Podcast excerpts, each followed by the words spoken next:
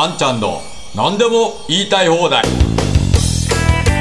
皆さんこんにちは。あんちゃんこと安藤博です。本日もあんちゃんの何でも言いたい放題ということでお話をしていきたいと思います、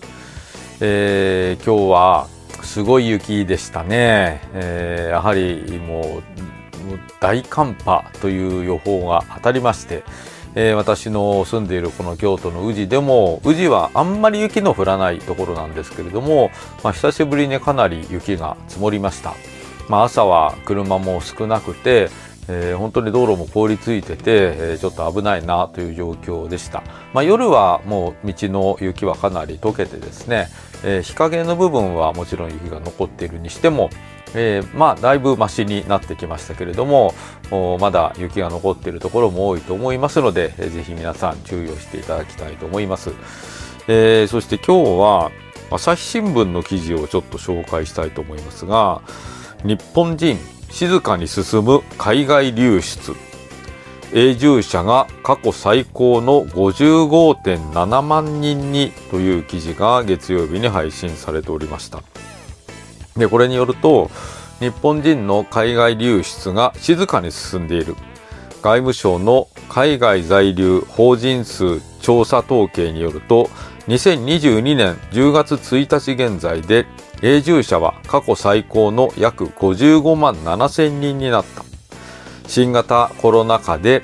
留学や海外駐在などでの長期滞在者が減少する一方で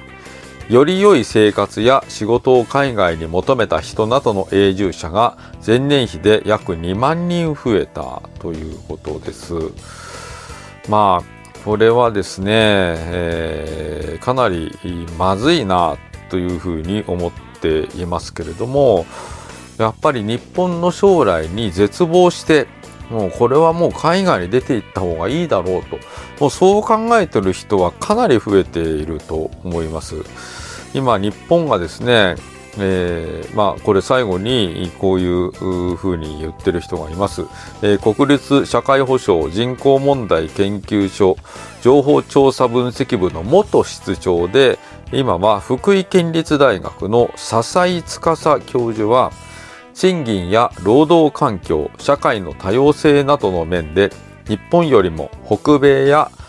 西欧諸国に相対的な魅力を感じる人が多くなっているのではないか閉塞感が解消されなければ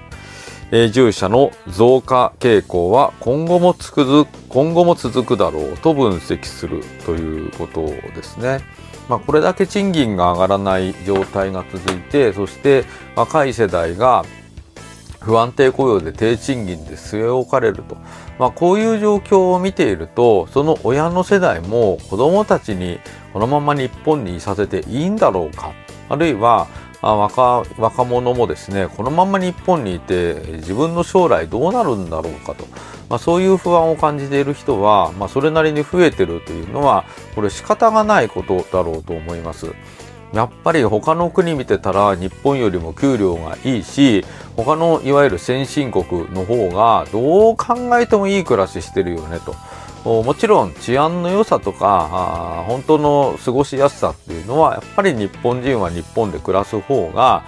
治安もいいし生活環境とか生活習慣も慣れているからそっちの方が過ごしやすいのは当然なんですけれどもでも海外に行ってそういうハードルを超えてしまえば海外の生活習慣に慣れてしまえば少なくとも経済的に豊かな生活が送れるだろうしそして老後も安心して暮らせるんじゃないかと。まあ、そう考える日本人が増えてきているというのもこれ致し方のないことだろうと思います。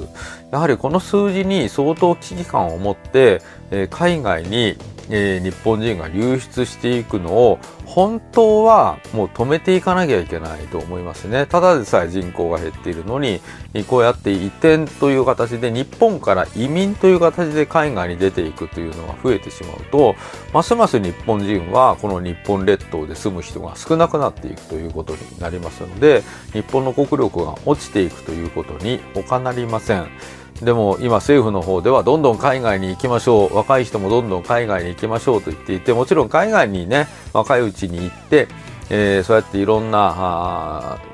ことをやってくるというのはそれはいいことだとは思いますけれども、まあ、闇雲にですね若いうちから英語英語英語と言って英語を覚えさせて海外海外海外と言って海外に行くといいよっていうことをやってると日本はどうなるんだと。日本に対してこの国をどうするんだっていうことを全く考えない、えー、本当のグローバル人材の中の根なし草みたいなそういう子供たちを教育したらですね、もう育てたはいいけれども、どっかそっちに行っちゃって、俺は儲かるからこっちの方がいいよと。俺は自分の生活は自分で面倒を見るし、どうせ日本に帰ったって日本の政府は老後の面倒なんか見てくれないんだから、自己責任って言われるんだから、私は自己責任でやらせていただきますと。まあそういう人たちが増えていっても今の日本の政治だったら仕方がないんじゃないかなっていうふうに思いますね。やっぱりまず政府が国民を守るという意思をはっきりと出してそして老後も安心だとね、土地を取ったらあ全部国があもうとりあえずは安心して暮らせるだけの環境を整えてくれるんだなとまずそういうところから始めていかないとこの日本人の海外流出っていうのは止められないんじゃないかなっていうふうに思いますね、えー、この数字に相当危機感を持っていろいろ対応していただきたいというふうに思います。はいということで本日もご覧くださいましてありがとうございました。是非皆さんチャンネル登録高評価そして通知設定もよろしくお願いいたします。それではあんちゃんの何でも言いたい放題また次回お会いしましょう。ありがとうございました。